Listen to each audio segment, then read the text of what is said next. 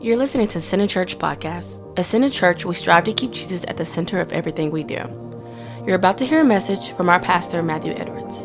But before you do, we want to invite you to visit our website at centercharlotte.org. There you can sign up for our weekly emails and receive new content as we release it. Secondly, we want to invite you to visit our pastor's blog at matthewedwards.cc. And finally, if this podcast ministered to you in any way, go ahead and subscribe, and you'll be the first to know when we release more content in the future.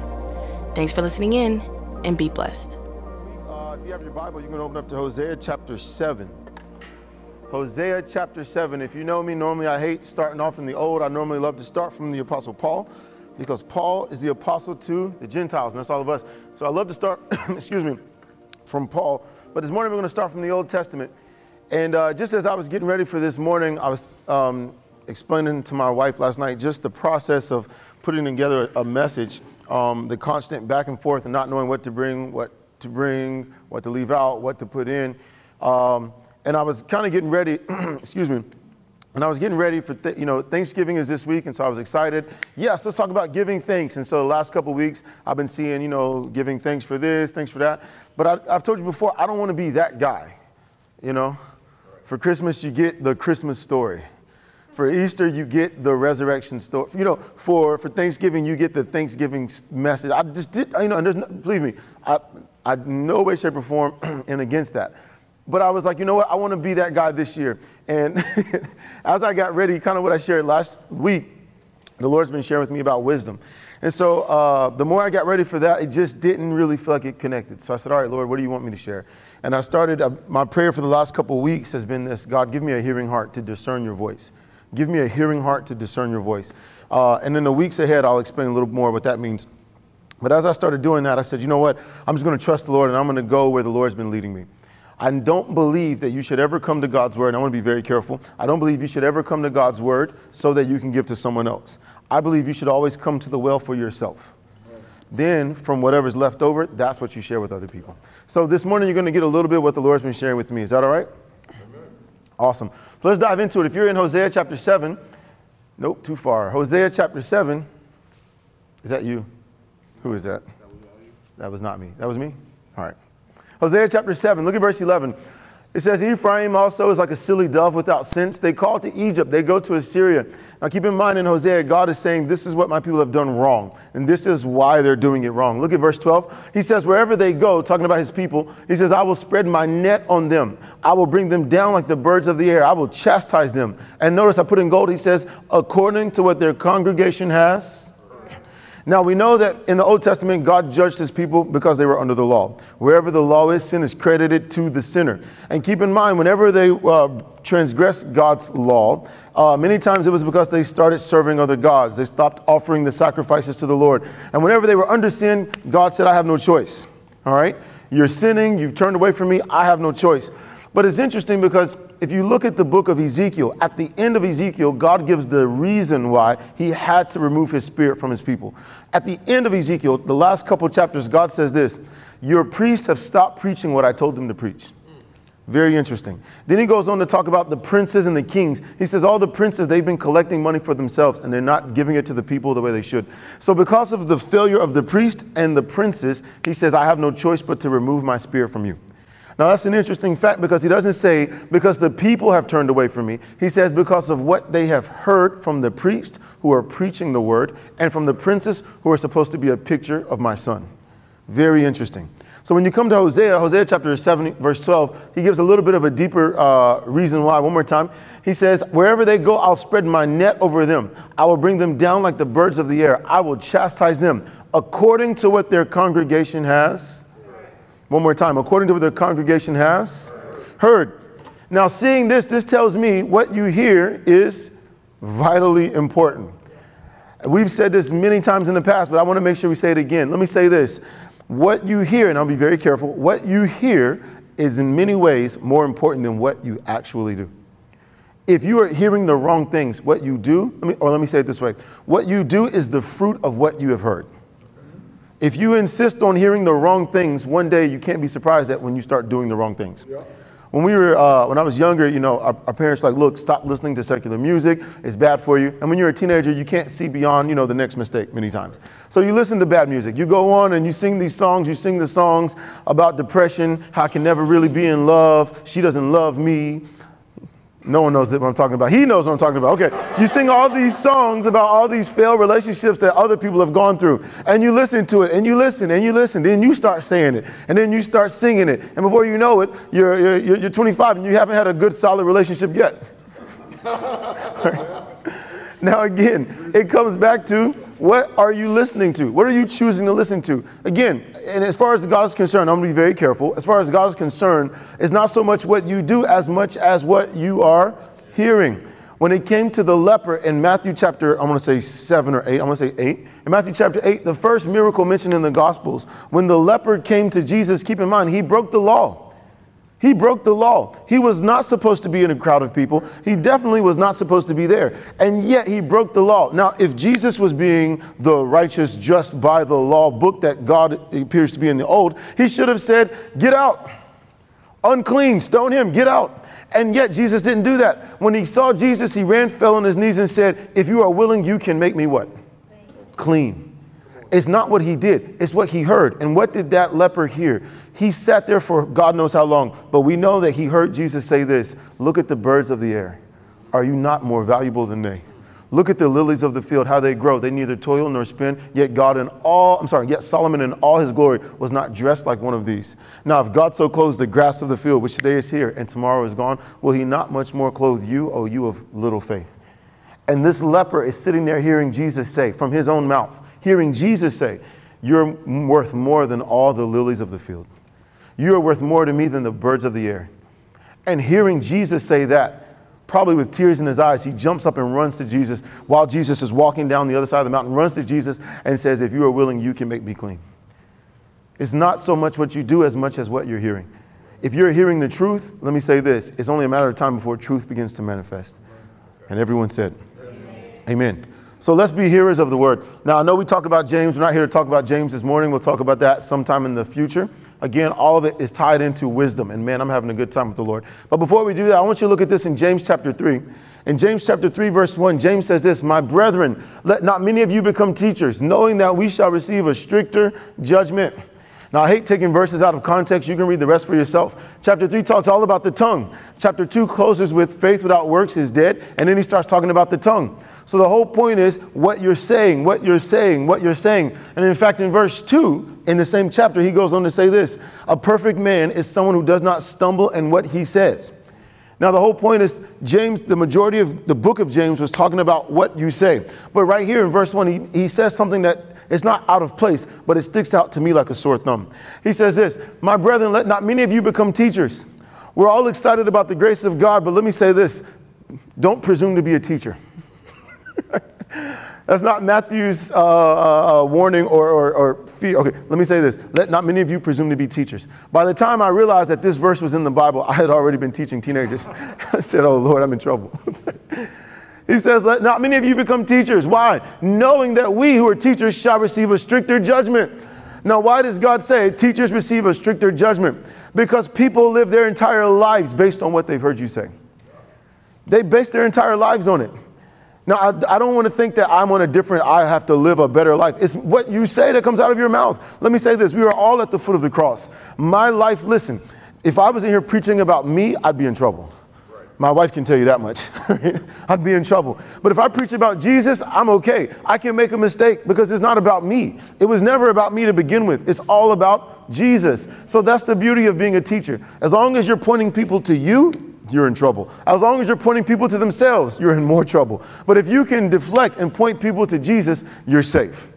All right? So don't let everyone should presume to be a teacher. Because when it comes to the grace of God, let me say this when it comes to the gospel of Jesus Christ, you don't need the Holy Spirit to preach the law.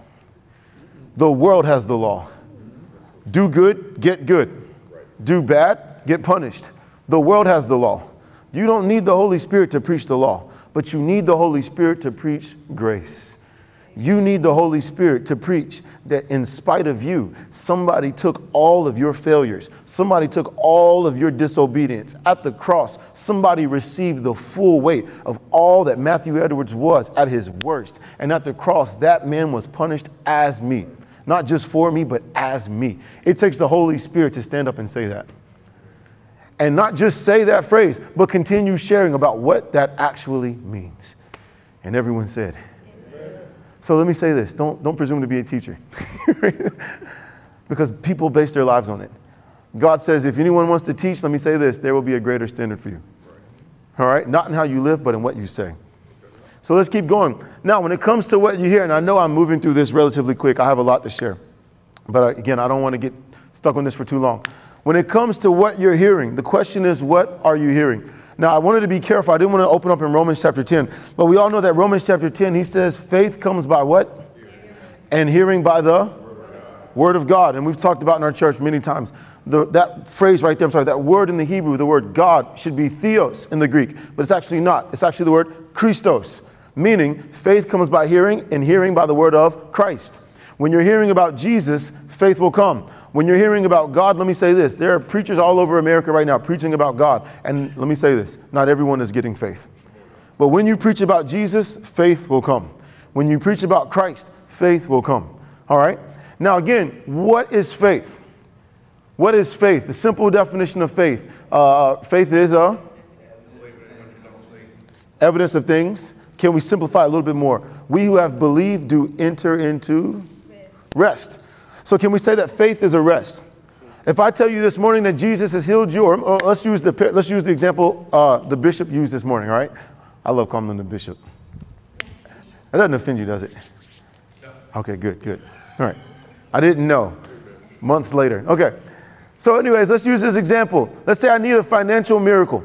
Or let's, let's, let's go back. Let's go back in time to when the Word of Faith movement, people were falling out in the power of God. Let's say you come up and you say, Pastor, uh, I, I, you know, I need to be healed. So I lay hands on you and say, Thus saith the Lord, you are healed, right? By his stripes, you are healed. You go out on the power of God, you stand up, and the next day, you walk around believing you are healed. How many understand that's called faith, right?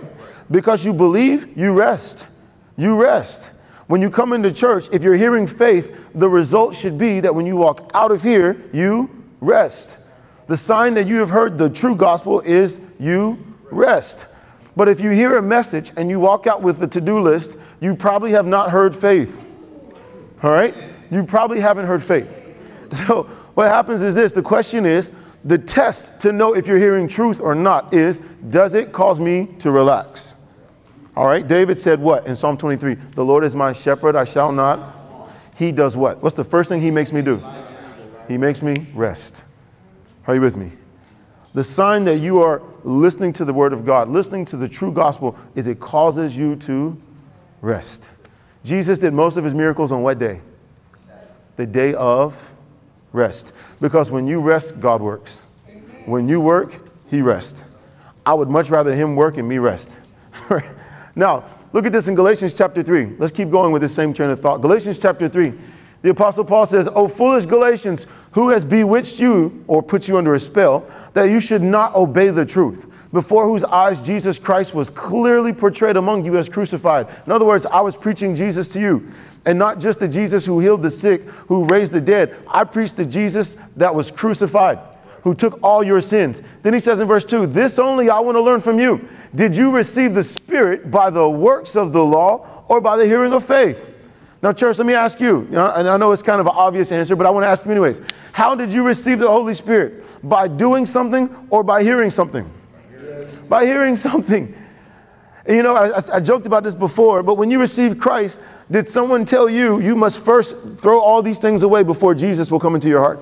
You must first renounce all these things. You must denounce this. You must let this go before Jesus will come into your heart. If someone did that to you when you received Christ, we will have a real altar call at the end. All right? because you do not receive the Holy Spirit by what you do. You received him how? By what you heard. Then you look at verse 3. Are you so foolish, having begun in the Spirit, having started in the Spirit? Are you now being made perfect by the flesh? If you receive the Holy Spirit by hearing, why are you trying to manifest his favor by doing something? It's not what you do. The way you start should be the way you finish. How did you start? By hearing. Then finish by hearing. Stop trying to do something.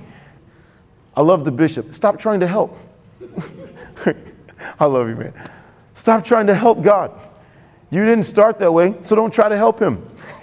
then you come to verse 4. Have you suffered so many things in vain, if indeed it was in vain? Verse 5 Therefore, he who supplies the Spirit to you and works miracles among you, does he do it by the works of the law or by the hearing of faith?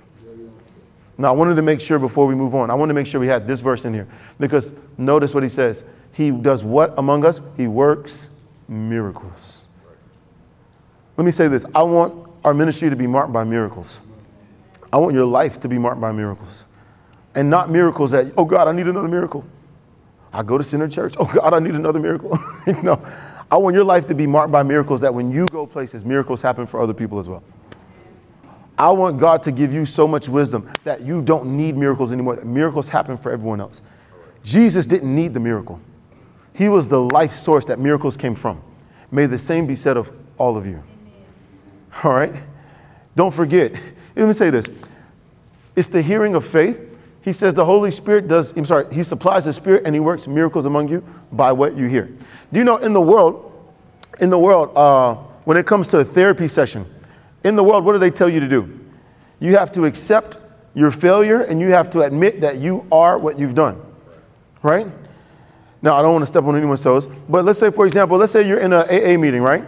What do they make everyone stand up and say? And the whole world knows it at this point. What do you, you say? You stand up, you say, Hi, my name is Matt. Why do you have to be me? You can say you. Okay. Hi, my name is Matthew Edwards. I am. Okay, I'm not going to say it. You say it. I won't say it over myself. What I say has more power over me than what you say about me, so you can say it. Hi, my name is Matthew Edwards. I am a. There we go. Right? you say that. You say, Hi, I am this. And what are you doing? You're identifying with your failure.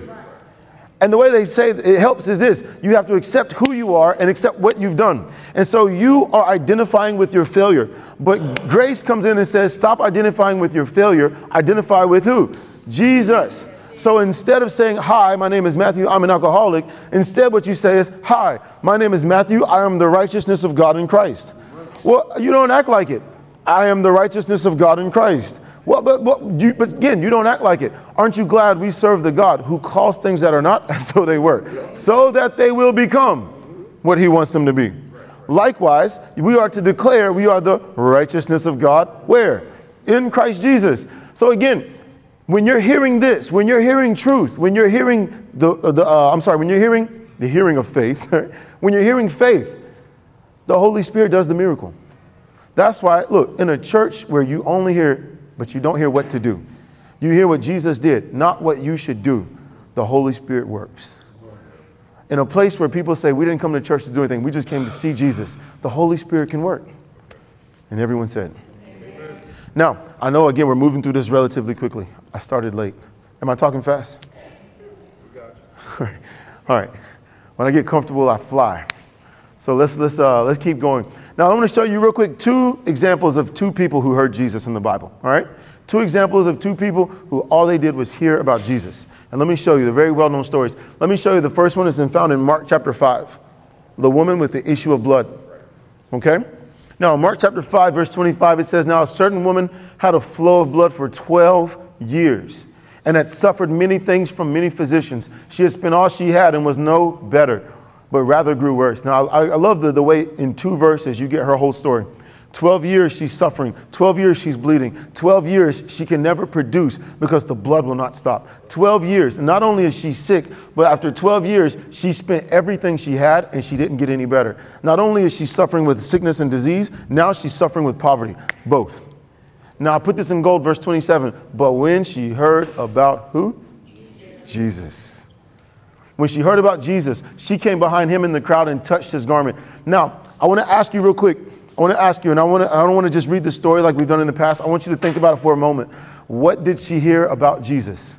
What did she hear? Now, if you want to know what she heard, you can find out what she heard by looking at what she said to herself.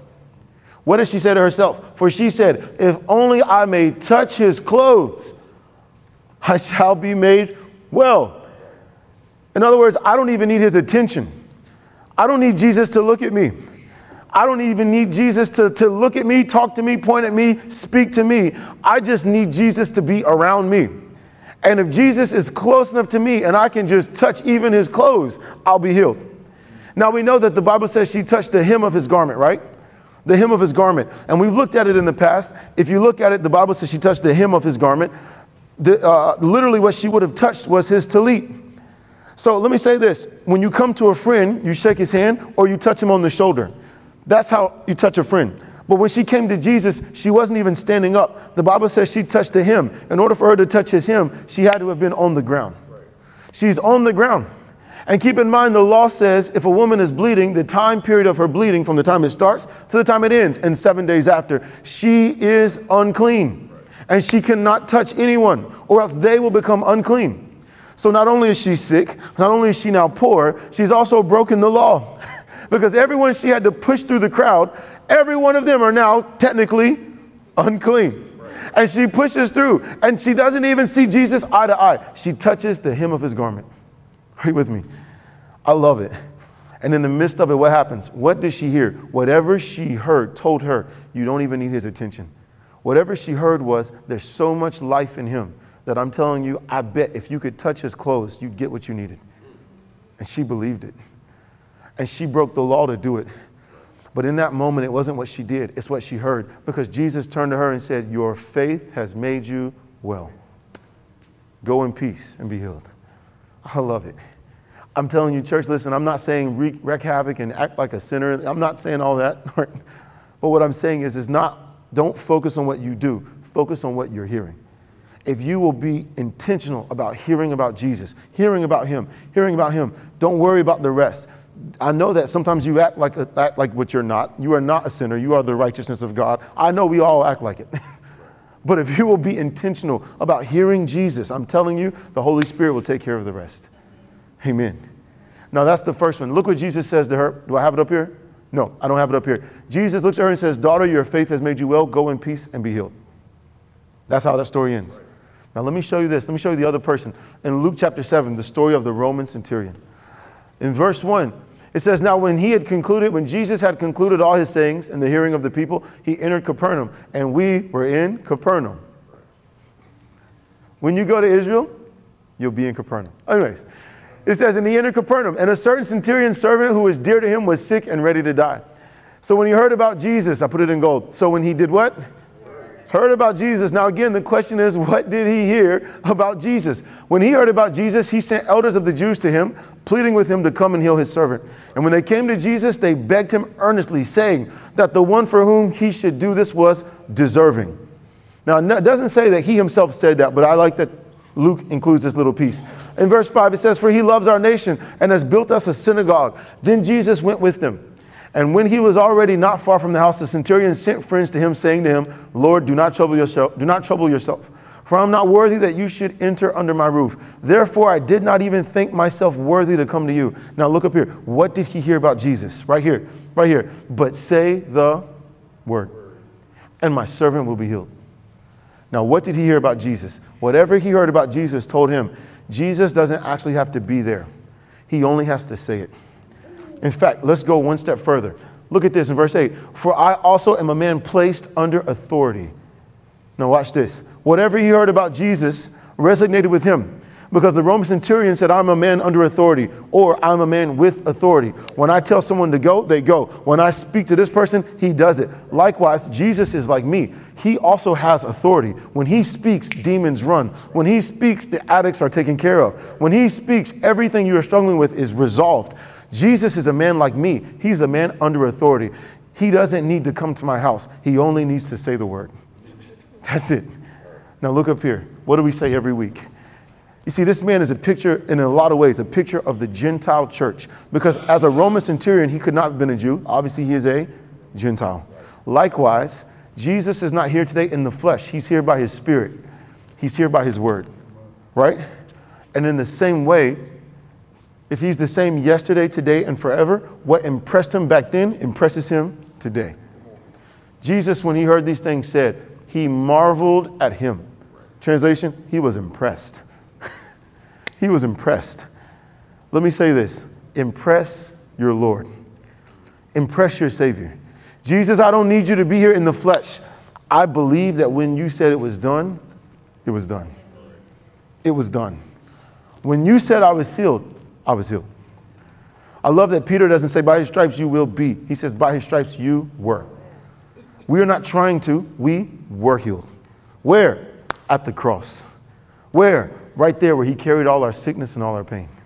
And everyone said, Amen. Amen. what are you hearing? What are you hearing? Are you hearing that Jesus did it all? Are you hearing that you still have more to do?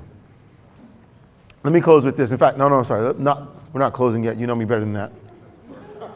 This is closing number one. Let's back up real quick to Mark chapter 4. No, I'm actually going to, I'm not closing with this verse. I have one more verse after this and I'll close. You think you know me, but you don't know me. Mark chapter 4, look at verse 24. Now, I want to show you this. I was only going to show you 24, 25, but 26, 27, 28, 29 are a parable. I cut 28, 29 out because you can get the point from 26 to uh, 27. But I want, I, want, I want you to see this again because it's all about what you're hearing. And I'm going to tie all this into wisdom in just a moment. Look at this in Mark chapter 4, verse 24. It says, Then Jesus said to the people, Take heed what you hear. I'm sorry, not to the people, to his disciples. He just preached about the parable of the sower. And when he gets in private, his disciples look at him and say, Tell us what that meant, because we have no clue what you're talking about. And he looks at them and says, If you don't understand the parable of the sower, you will not understand any other parable. This is the mother of all parables. So he goes on to talk about how the seed is the word of God. And the farmer is the one who's preaching or teaching the word of God. He scatters the seed. And yes, he would think, he would love to think that all the seed he scatters will produce a hundredfold. But it's not dependent on the farmer, it's dependent on the ground. The people get to choose what type of ground they will be. Will you be fertile or will you be the wayside? Will you be thistles and thorns or will you be stony ground? What will you be? So he goes on to talk about that and he explains it. Then we come to verse 24. Jesus said to them, Take heed what you hear. Now, again, take heed to what? What you hear. With the same measure you use, it will be measured to you. And to you who hear, more will be given. Now, look, this is an amazing truth. And I didn't hear any other preacher preach this. This came from the Lord to me. So I'm excited. This is mine. All right. Be careful what you hear. The same measure you give. If you lend your ear, even to me, if you just give me all 100% of your attention, whatever Matthew says, I believe him. You are an idiot. Don't do that. Don't do it for me. Don't do it for any preacher. Don't do it for anyone. Take whatever I say, whatever any other preacher says, back to this. Be careful what you hear. Be careful what you hear. Always compare what you hear to God's word. Because listen, men will change. Their theology will evolve over time, but Jesus will never change. Grace will never change. So be careful what you hear. Then he says this, but to you who are hearing, more will be given. If you're hearing truth, God will give you more truth. Now, watch this, verse 25. For whoever has, to him more will be given, but whoever does not have, even what he has will be taken away from him. If you have heard something and you stopped and said, Well, I don't need to hear anything else because this was good, I'm good with this, I don't need anything else. Let me say this what little you have, at some point, it will be taken from you. Don't stop hearing. Once you hear truth, keep listening to truth. Keep listening to truth. Keep listening to Jesus. Don't change the message. Keep listening to him. Then he comes to verse 26. Now, watch this amazing parable. And he said, The kingdom of God is as if a man should scatter seed on the ground and should sleep by night and rise by day, and the seed should sprout and grow. He himself does not know how. Now, you can read 28, 29 for yourself. But I want you to notice one more time when I sow the seed, whenever you receive the seed into your life, when you go home, listen, it's not up to me to figure out how to make it manifest in your life. And the best part about grace is not up to you, it's not even up to you. Your job is to receive the seed. Your job is to keep receiving the word of God. Keep receiving the grace of God. Just keep hearing it. Just keep hearing it. Well, Matthew, what do I have to do? The seed will produce, but you don't have to worry about how. Let him produce the fruit in you. I had a good friend of mine, good friend of mine, uh, a couple years ago. The first time I met him, the, the way he and I met was he said, we were asking about theology, asking about what you believe about the gospel. A really good conversation. And then he said this, Well, Matthew, I'm really struggling with the fruit of the Spirit. I said, What do you mean? He said, I just don't know that I have fruit. And I was like, Well, what do you mean? He said, I just don't know that I have fruit. I look at my life and I wonder, Do I have fruit? Because Jesus said, If you don't have fruit, he'll the branch. Now, in this church, we've talked about that phrase, cut off the branch. Literally, in the Greek, Jesus said he doesn't cut off, that word cut off actually means he elevates the branch. Why would he lift up a branch that's not bearing fruit? So that it will bear more fruit. Jesus isn't interested in cutting people off. He's interested in making sure that you bear fruit. And then number two, I looked at him and I said, Do you understand that if you have an apple tree and you go to the branches and you start beating the branches because they don't bear fruit, you'll never bear fruit. Don't focus on the fruit. Focus on the what? The root. Make sure the root's getting water. Make sure the root's getting life. The fruit will come. Don't worry about the fruit. Likewise, let me say this don't worry about the fruit, church. Don't worry about it. Take communion, for example. We are uh, strong believers in communion. So let me say this if you take communion one time, you hear the message, you take it, and you don't see healing manifest immediately, don't throw it out the window and say, well, it doesn't work for me. Take it again. and take it again. And then next Sunday, come back and listen to the sermon on communion again. Listen to it on Monday. Listen to it on Tuesday, Wednesday, Thursday, throughout Saturday. Keep listening to it. It's not your job to make the healing manifest. It's the shepherd's job to make sure the sheep look good. Are you with me? It's not your job. It's the shepherd's job to make sure that the sheep look good. Your job is to keep eating. Your job is to keep receiving. Just keep receiving the word. And don't worry about how it grows. He himself will make sure that it grows. And everyone said, Amen. Amen. Amen. Now, again, what is your part? What's your part? Hearing. That's it. That's it. Your part is to hear. Now, let me close with this. Close number two. Let me close with this. All right? In 1 Kings, let me show you this cool story in 1 Kings. And this is where the Lord is taking me in a couple weeks. Like I said, when I share again, I'll uh, be able to expound more on this because I'm telling you, there's so much in this simple story. In 1 Kings chapter 3, now let me explain what happened real quick and I'll, I'll read this verse and I'll show you. In 1 Kings, what happened is this David has died, Solomon has been declared king. And like we shared a couple weeks ago, Solomon goes to Gibeon where the, uh, the presence of the Lord was. And they're preparing the temple, but he goes up to where the bronze altar is and he offers up a thousand burnt offerings. Interesting, a thousand burnt offerings. Now, the number a thousand, let me say this, is very significant. Do you know that the Bible says God owns the cattle on how many hills? Do you know? On a thousand hills. Now, what about hill number 1001? so, do you understand that that phrase doesn't mean God only owns a thousand hills? It means that He owns all the hills. So, as far as God is concerned, God uses types and shadows. God uses symbols to represent what He's trying to convey to His people. When God says, I own the cattle on a thousand hills, what He's saying is, all the cattle on the earth belong to me. All right? And then the very next phrase, He says, All the silver and gold is mine. Very interesting. All right? So, again, a thousand is a type and a picture of all. When Abraham sent his servant out to go find a wife for his son, he said, Go and take all, all my livestock with you. You know how many he took with him? Does anyone know? He took 10. When he went to find a bride for Isaac, he only took 10. When he showed up and found her, she took him back to her, her parents' house. And when he walked in, he said, Look, this is all my master's possessions. Now, let me say this Abraham had way more than 10. We know that. The Bible says he was a wealthy, very, very wealthy man. He had way more than 10. But why does the Bible point out that he had 10 and then why did they say this is all? Because as far as God is concerned, the 10th represents the 90. That's why God doesn't say, give me 100% of your check. He says, give me one tenth, because the tenth represents the 100. God uses types and symbols, types and symbols to show something to his people. Now, right here, Solomon offered a thousand burnt offerings. Yes, he did offer a thousand, but in a symbol and in type, what did God see? He offered me all that he had. Are you with me? He offered all.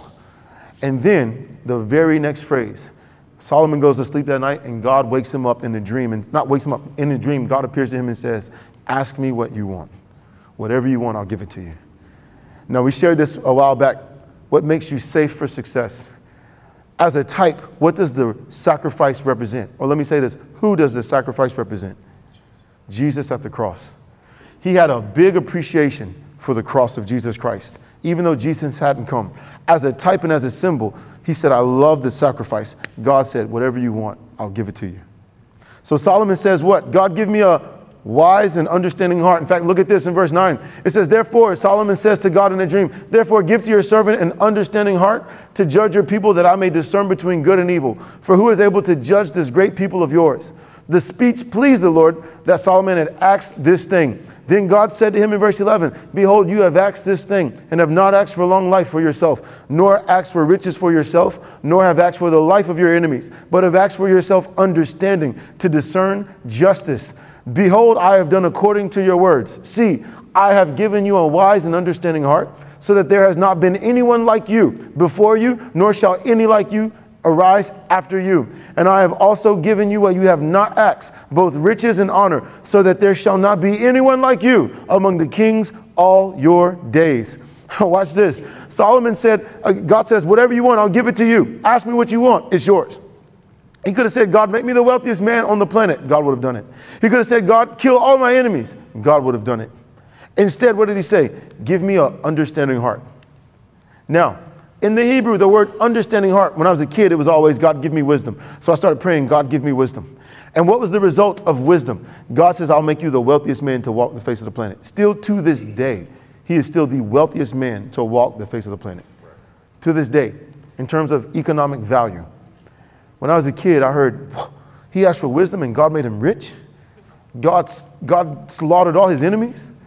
God, give me wisdom. And I went home and kept praying, God, give me wisdom. Now, I'm not number two on that list of wealthiest men yet, but suffice to say this.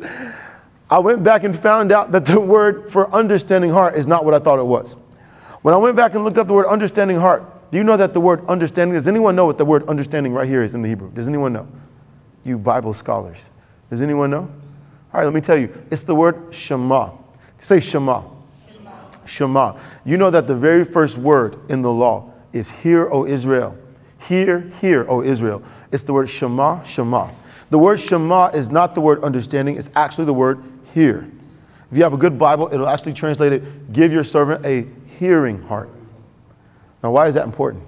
Because literally, his prayer was not, God, give me wisdom, God, give me an understanding heart. His prayer to God was this give me a heart that can hear you. Give me a heart that can hear you. And God was so impressed that He said, You didn't ask me for money. You didn't ask me for peace from your enemies. You didn't ask me for anything else. So, you know what I'm going to do? I'm going to do exactly what you asked me to do. I will give you a wise and hearing heart so that you'll be exactly what I called you to be the king. Mm, I love it. Oh, and by the way, let me add more on top of it. You see, when you are hearing grace, let me say this. When you're hearing, let me, let me say it this way. I want to be very careful. I love you. You know I love you, right? Okay. I want to be very careful. Have you ever heard someone say, Thus saith the Lord? Has anyone ever heard that before? Hard. You ever heard someone say, Thus saith the Lord, and you start wondering if they really heard the Lord? I heard a story one time of a, a small group. This guy stood up, true story, this guy stood up in the small group. They were talking about something, and all of a sudden this guy jumps up and says, Thus saith the Lord, as my servant Elijah brought my children of Israel out of the land of Egypt and brought them to the promised land. And he goes on to preach, he goes on to, I'm sorry, to say, Thus saith the Lord, the rest of the sermon, what the word of the Lord is. He sits back down. About five, ten minutes later, he stands up and says, Thus saith the Lord, I made a mistake. It was not Elijah, but it was Moses who brought my people out of the land of Egypt. And then he sits back down. now, now, true story. Now, you have this moment where you're in a, when you're in a setting like that, and I've been in a setting like that, not quite that bad, but I've been in a setting like that. You hear, Thus saith the Lord. And you just kind of have a moment where you go, Did God make a mistake? was, was it the man? Now, we all want to believe that, you know, when we jump up, it's a Thus saith the Lord moment. I would love to think that, but I would never presume to jump up and say, Thus saith the Lord, unless I know emphatically it is the Lord saying it. And even at that, what do I always tell you? Don't take my word for it. Go back to the word of God. If I stand up and tell you, Thus saith the Lord, you will die of sickness and disease this week, reject it, go home and say, I don't have anything else for Matthew Edwards. Because his word tells me, by his stripes I was healed. I can never have a Thus saith the Lord moment and it come against what God has said. So I'm right here saying, God, there's a lot of voices around me. I have a lot of advisors, but I don't want to hear anyone else. God, I want to hear you. Now, how do you know that you're hearing the voice of God? When it lines up with his word right here. If what you hear on Sunday or even Monday to Saturday does not line up with what we see here, and don't just say, well, it's in the Old Testament, so it must be the Word of God.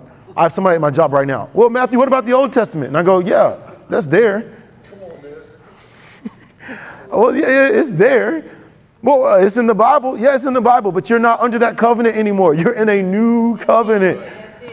Don't act like you're under the old covenant. You're in the new covenant. So it must line up with the new covenant. That's why, listen, we always preach from the Apostle Paul because the Apostle Paul was the apostle to the Gentiles. And he came in bringing the words of the ascended Christ. This is the gospel. This is the gospel. If it doesn't line up according to this gospel, reject it. Throw it out. Thus saith the Lord. Throw it out. Right. Thus saith the Lord. You can throw it out, beloved. And everyone said, Now, let me say this. Now, look, look, look. See? No more verses. No more verses. Let me close with this. Third closing. I was actually meditating, and I wanted to make sure I didn't forget to say this. I was actually meditating, I was getting ready, and the Lord said this. And when I saw this, again, the Lord was saying, Son, I want to make you safe for success. I want to make you safe for success. You've been messing around too long without, I want to make you safe for success.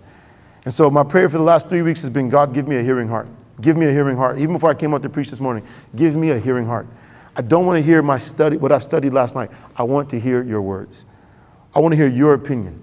When, we, when me and my wife get into a fight, I want to hear your words. When my son is acting up, I want to hear your words. When things start breaking down in my home, I want to hear your words. What do you have to say? What's your opinion? Give me a heart with ears so that I can only hear your voice. There's a lot of voices in the world, but I want to hear your voice. Let me close with this. Do you know that when Jesus was about eight days old, because it was customary for the Jews, when Jesus was about eight days old ish, all right, he was very young, they brought him to the temple to make the sacrifice. Did you know that? All right. Customary that if you are wealthy, you bring a bull. If you are middle class, you bring a, a lamb. But if you're lower class, what do you bring? Does anyone know? Birds. So the Bible says that Joseph and Mary, they took Jesus, the baby, and they come to the temple bringing doves, meaning that they were still poor. The wise men hadn't showed up with the money yet. Aren't you glad Jesus, whenever you have Jesus, wealth is always on his heels? Goodness and mercy follow him. Don't pursue wealth, pursue Christ. Wealth will come. So, anyways, they bring Jesus to the temple, and as they come to the temple, they encounter a man named Simeon, right? And the Bible says that Simeon was an old man. Does anyone know what Simeon's name in the Hebrew is? Shema. Very interesting. Shema. The first person to encounter them with baby Jesus is a man named Simeon. And he says, Oh, praise the Lord. God told me that my eyes would see him before I depart from this earth. He praises the Lord and then he leaves the scene. Hearing comes first. After that, they encounter a woman, and does anyone know what her name was? Hannah. You know what Hannah is in the Hebrew? Grace. Grace. Hearing came first. Right after hearing steps to the side, then grace comes on his heels. Grace comes. And all of a sudden she says, Praise the Lord, I have seen the Messiah. The Bible never says that she left. It tells us that the man left. He was old, he left, but it doesn't say that she left. Now, why am I telling you that? Because look, if you want the grace of God to manifest in your life, I want God's favor to work for you at work. I want God's favor to work for you at home. I want God's favor to work for you at your bank. everyone said, I want God's favor to work for you in the grocery store. I want God's favor to work for you everywhere you are. I want you to be the most favored people in the city of Charlotte. But before grace came onto the scene, what did we see first? Hearing. So again, I ask you this morning, what are you hearing? Are you hearing Jesus or are you hearing what to do? And everyone said, Amen. Father, we thank you for your word this morning, Lord. I thank you, Lord, that I might go over the time, but these people never judge me. Father, I thank you. I thank you for your peace. And more, most importantly, Father, we thank you that you have made us righteous. Father, we thank you that you have made us righteous in Christ.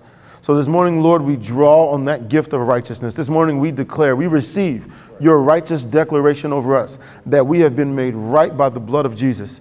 And so, Father, I thank you that every assault against your people is being canceled out, even right now, in the name of Jesus. Father, I thank you that there is no weapon that formed against your people that can prosper because we have your righteousness in us. We are your righteousness on this earth.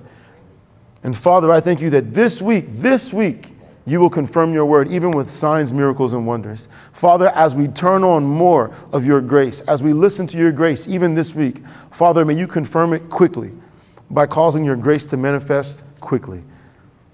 And Father, we thank you for being who only you could be in our lives. We thank you for, Lord, in Jesus' name. Everyone said, Amen. Amen. Can you stand to your feet and lift your hands? May the Lord bless you in your going out and in your coming in. May the Lord bless you and continue to open doors of opportunity for you and for your family. May the Lord keep you and your loved ones always at the right place at the right time. May the Lord make his face shine on you and be gracious unto you.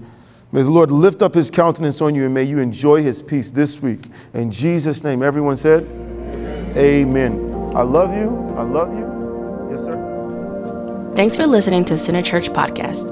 We trust that you've been blessed. If you'd like to receive more of our content in the future, you can email us at centercharlotte at gmail.com or just visit our website at centercharlotte.org. Thanks for tuning in, and may God's grace cover you in every area of your life.